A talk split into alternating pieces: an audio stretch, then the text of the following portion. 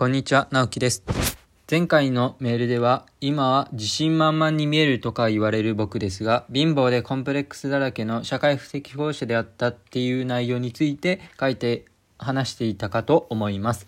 直樹さんにはなれないと言われることもあるのですが、僕も皆さんと同じような境遇にいたのです。社会において弱者であった。それだけ分かってほしいと思います。そんな人間でもビジネスでリスクなく稼いで食っていくことは可能なのです。貧乏が嫌なのであればお金を稼ぐしかありません。何か欲しいものがあるなら、守るべきものがあるなら稼ぐしかありません。稼ぐために学んでいくしかありません。稼げるかどうかは何で決まるのか。皆さんも考えてみてください。大体の方はセンスと答えますが、それは違います。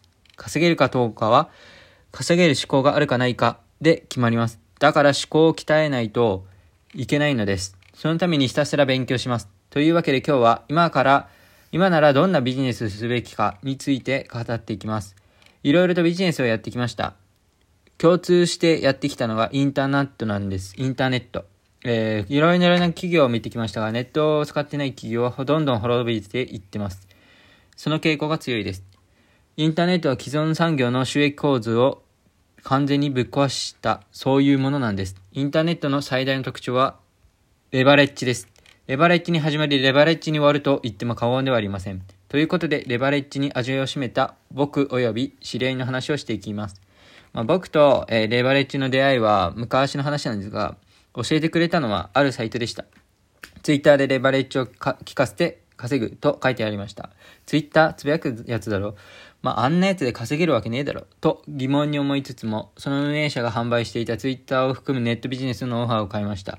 そこにはツイッターは小さなメディアで人を集めて商品を売れば稼げると書いてありました。もちろん詳しく書いてありましたけれども、ざっくりはこんな感じでした。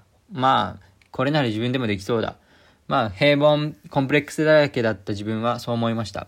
とりあえず何もなかった僕は、その教材の内容を小出しでツイートし、そしてボットと呼ばれる無料の自動つぶやきシステムで自動化をしました。すると、自動でつぶやくのについて、自分が何もやってないのにかなり、びっくりした覚えがあります。めちゃくちゃ簡単に作れるんですから簡単だなと。フォローしたらフォロワーが増えるって書いてあったからフォローしてみました。フォロワーがそんなに簡単に増えませんが、徐々に100人近く増えていきました。一定の割合でフォロー返しが返ってきて、嬉しかったし楽しかった。平凡な僕のつぶやきを見てくれる人がいるのだから、孤独だった僕に友達ができたような気がしました。フォロー650、フォロワー250、そんなぐらいになった時にリプライまで来ました。なんだこれ。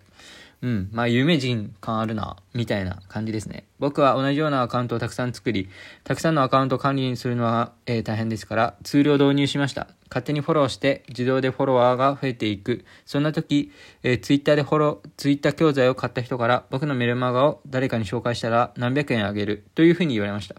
知ってる人もいるかもしれませんが、これがアフィリエイトです。何かを紹介するとお金をもらえるんです。これを知って、そのメルマガをツイートしてみました。そしたら一人登録してくれました。マジで嬉しかったです。何の取りやまない平凡な18歳、平凡な20代がですね、自分で稼いだんですから。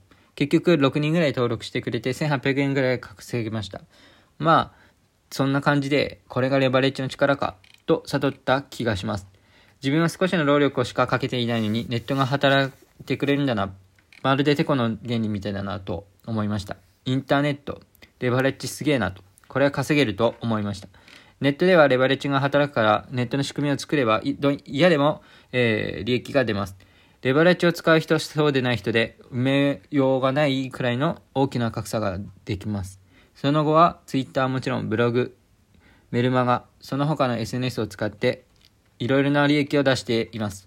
レバレッジ、これを使いこなせるか使いこなせないか、強いてはその知識があるかないかで、マジで天と地の人生になるなと思いました。次回も話していきたいと思いますので、聞いてください。直樹でした。